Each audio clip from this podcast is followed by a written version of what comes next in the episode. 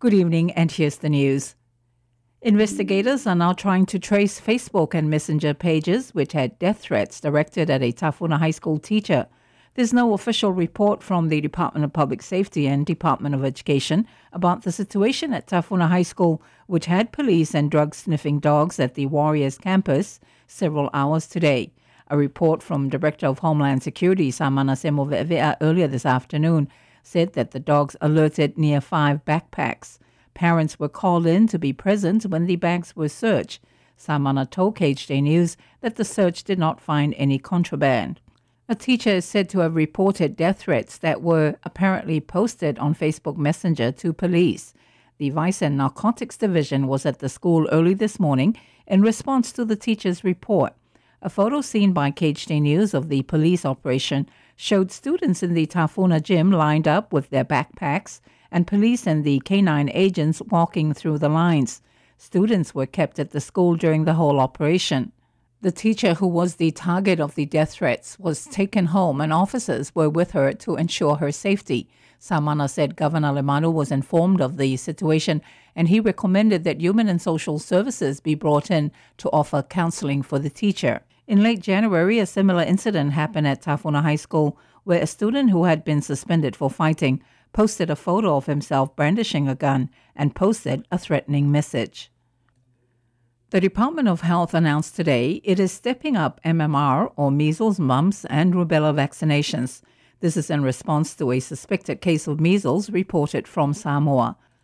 Dr. Elizabeth Lauvao, Director of Clinical Services at the Department of Health, told KHJ News they're not waiting until a confirmation of the suspected measles case in Samoa, but are acting now. She said beginning today, the Well Baby Clinic in Tafuna will be open until 6 p.m. Monday to Friday to accommodate vaccinations of infants and children. The suspected case in Samoa is an 11 month old baby admitted to the National Hospital with symptoms of measles. Samples were sent to New Zealand for testing. DOH held a press conference today to announce the immunization campaign and give advice to parents about identifying symptoms of measles and prevention measures. DOH epidemiologist Scott Anesi. If you can identify symptoms early, recovery rate is very, very high in those that are identified early and treated very, very early, especially with the high fever.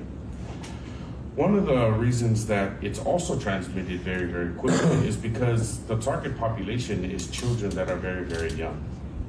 And if it's transmitted by sneezing or coughing through the air, children touch things, they put things in their mouth, and they don't have regular schedules of washing hands. So, as a precaution that we advise the public is to please try to make sure that there's regular hand washing with uh, soap and water. Make sure that the 30 second uh, rules are, are followed and to just evaluate symptoms in your children, especially for homes with multiple children.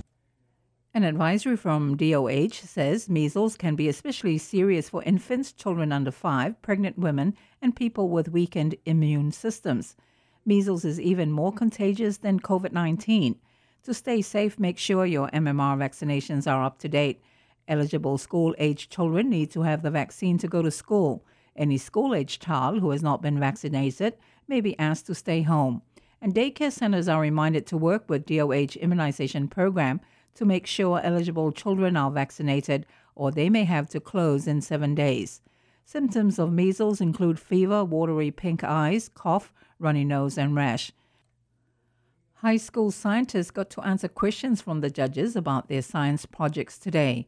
All public and private high schools displayed their experiments and research in the high school competition. The top high school scientists will get a chance to compete at off island science competitions, and the winners will be announced tomorrow. A glimpse of the projects showcased in this year's science fairs. Is bacterial resistance becoming a problem?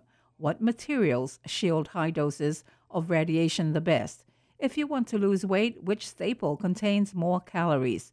How well do disinfectants work? Is coconut husk a good thermal insulator compared to other common insulators? Which materials interfere more with the Wi Fi signal, laptop, cardboard, books, or a human body? Itang Yafia of KHJ News talked with two students, Kim Garcia, of Faasao Marist and Renee Dunson of Leone High School. And my science project is which household solutions can dissolve polystyrene. Out of all the household solutions that I tested, the only ones that were able to work were the heated vegetable oil, acetone, and gasoline. Um, my project is about testing if coir, otherwise known as coconut husk, is a good thermal insulator by comparing it to other more common insulators. So, the purpose of my project is to determine whether coconut husks can be used to replace common insulators that are also becoming a source of pollution, such as styrene and also polyurethane foam that have chemicals in them that harm the environment. My conclusion was that yes, indeed, coir can be used to replace common insulators and is a good insulator. From Apia, the Ministry of Health has closed five restaurants in central Apia for unhygienic conditions where food is prepared. TV One Samoa reports the Director General of Health, Iono Dr. Alec Ekeroma, confirmed this, but did not name the establishments. He also said five other restaurants are under firm warning to clean up their facilities or face closure. The ministry is also looking at the conditions of roadside food stalls, especially barbecues.